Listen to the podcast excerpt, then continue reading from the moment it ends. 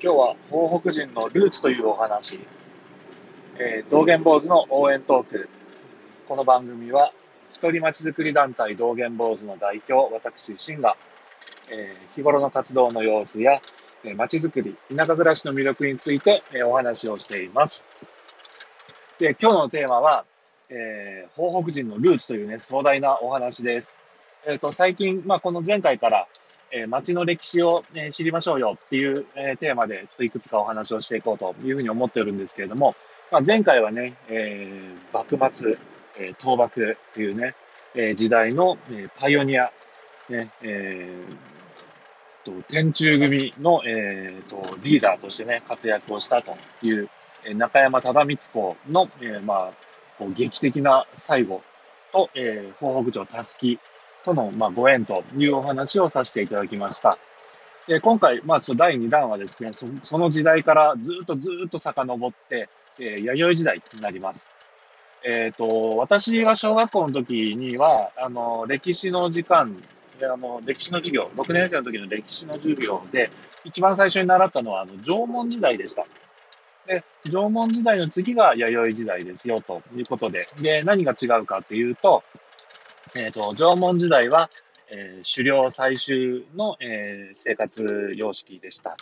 これが弥生時代になると、え、農耕が始まりますよというね、そこが一番大きい違いと。で、どうやって、え、農耕が始まったかっていうと、え、中国大陸、朝鮮半島から渡来人がやってきて農耕、え、稲作を伝えてくれましたというようなストーリーだったと思います。で、この、えー、渡来人が渡ってきた場所っていうのが、まあ、やっぱり日本海沿岸が、まあ、多くって、で、東北町にも、えー、渡来人があ朝鮮半島から渡ってきてましたよっていうことなんですよね。で、その当時の遺跡っていうのが、えー、東北町の、えっ、と、土井ヶ浜っていう、えー、ビーチの近くで、えー、発見されています。で、これ、ごめんなさい。私、あの、地元の、えっと、イントネーションで言ってるから、土井ヶ浜って言ってますけど、多分、あの、標準語のイントネーションだと、なんだ、えっと、土井が、土井ヶ浜、土井ヶ浜になると思います。ちなみにね、あの、角島って私言いますけど、ニュースでは角島って言われますよね。これ、あの、ローカルイントネーションでは、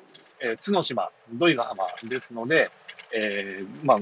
興味のある方はマスターされてみてください。えっ、ー、と、ちなみに、あの、教師のことも先生って言います。ので、まあ、よろしかったら参考に。えそれはちょっとまあ、置いておいて、置いといてね。その、土井ヶ浜っていう、えー、ビーチの近くで、えー、土井ヶ浜遺跡が見つかりました。で、これ多分ね、私が生まれる前後ぐらいの話だから、40年前後前のお話だと思います。で、まあ、いろいろこう、研究していくと、当時の、まあ、生活様式であるとかね、えー、そういったところ、あの、コミュニティとかっていうところが、まあ、分かってきましたと。で、えー、たくさんの、まあ、あの、人骨が発掘されているんですけれども、えっ、ー、と、まあ、その、え埋められている、こう、人、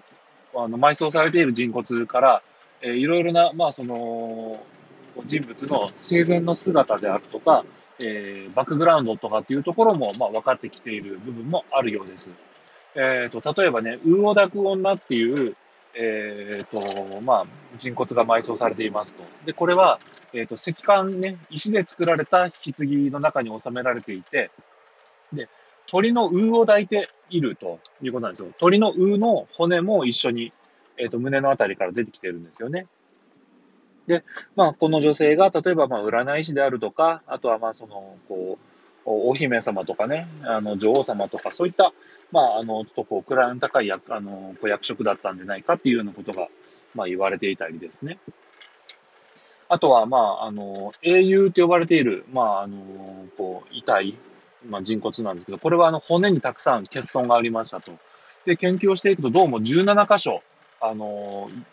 矢、弓矢の矢が刺さった状態で絶命しているんではないかと。ね。これは、例えば村同士であったり、国同士であったりっていう、その何か、えー、戦で、えー、まあ、矢を体に受けて、で、17本突き刺さった状態で絶命していたというふうに、あのー、まあ、研究されています。で、まあ、そういう感じでね、こう、まあ、いろいろな、こう、それぞれの、こう、埋葬されている、えー、骨の様子からね、当時のこう、生活とか社会の状態っていうことが、こう、読み取れたりするわけですよね。だから、こう、多分歴史の授業でも、弥生時代からその農耕が始まって、その蓄えとかがあるから、そこでその貧富の差が生まれましたよとか、いうような勉強したと思うんですけども、そういったところがね、まあそういった装飾品なんかから分かってきたり、で、あの装飾品もね、その五宝羅貝っていう貝殻をこう使って、こう作られたブレスレットなんかが出てきたり、あの首飾りなんかが出てきたりしてるんですけど、この五宝羅貝っていうのが、そもそも沖縄の近海であの取れる貝だったそうで、えそういうのがまあ流通して、こちらの方に、あの貿易なんかをされ、の中で、こっちの、まあ、山口県の方まで、えー、こう伝わってきてたんじゃないかとかね、そういったところというのが読み取れたりして大変興味深いです。それと、この、あの、まあ、今のは、まあ、こう、全体的な、こう、社会のお話とか、まあ、一人一人のストーリーだったりするんですけど、この、えー、お墓というか、このコミュニティ全体のストーリーとして、一つ、こう、重要なことが、この埋葬の仕方からわかることがあって、で、それはですね、個々に埋葬されてある、あのー、こう、まあ、人骨、頭部、頭の部分はすべて、えー、海の方を向けて、向くようにして、えー、埋葬されてた、されていたそうなんです。でこれ何を意味するかっていうと、土井ヶ浜から海の方を向い向いているとですね、その先にあるのが朝鮮半島なんです。だから、この渡来人の、えー、皆さんが、あまあ、どういう、こう、まあ、なんていうか、役割とか、どういう状態で、こう、東北町とか、まあ、日本を目指してきたのかっていうのはわからないんですけれども、まあ、日本にやってきて、で、まあ、日本で、その、まあ、人生を全うされて、えー、亡くなったと。で、えー、その、えー、頭部は、まあ、その遠い故郷の方を、えー、向いてね、思いを馳せながら亡くなっていかれたんですよ、というようなことが、えー、その埋葬の仕方からわかるっていうね、そう、ちょっとこう、温かい、え、気持ちになるような、あの、エピソードなんかっていうのもあります。だからね、そういうのをこう、ちょっとこう、知ったりすると、ちょっとこう、なんていうのかな、まあ、えー、いろいろ考え方はあるとは思うんですけれども、まあ私はね、今のこの、こう、今の現在のその国境でこう国を分けて、で、いろいろ争いをしていたりっていうことに対してのこう考え方とかっていうのもね、ちょっとこう、まあ、変わったりするような方もいるんじゃないかな。ねえー、あの本、こう、この、東北町の土井ヶ浜遺跡ミュージアムを見学してもらうことで、こう、ちょっとね、まあ、極端な話、人生観まで変わっちゃうような人っていうのも中にはいるかもしれないなと、ちょっと思ったりもしました。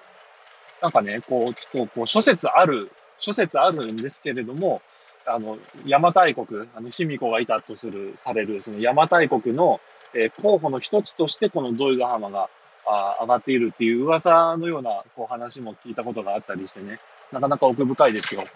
で、まあ、あの、東北町観光で来られて、ビーチリゾートとかがね、としての土井ヶ浜とか角島とかも大変興味深いとは思うんですけれども、多分この土井ヶ浜遺跡、30分から1時間ぐらいあったらね、ざーっと見学はできます。で、えっ、と、もともとその、えー、発見された場所に、え、レプリカの骨で、えっ、と、まあ、え、発掘された時の状態が再現されたドーム状の施設なんかもあって、で、そこなんかで見ていただくとね、今お話しした、その頭部が、こう、海の方を向いて埋葬されている様子とか、えー、英雄の、こう、えー、こうイメージされているこの矢の刺さり方とかね、えー、魚を抱く女とか、その辺が、こう、見学をしていただけますので、よろしかったら足を運ばれてみてはいかがでしょうか。ね、そういうお話をさせていただきました。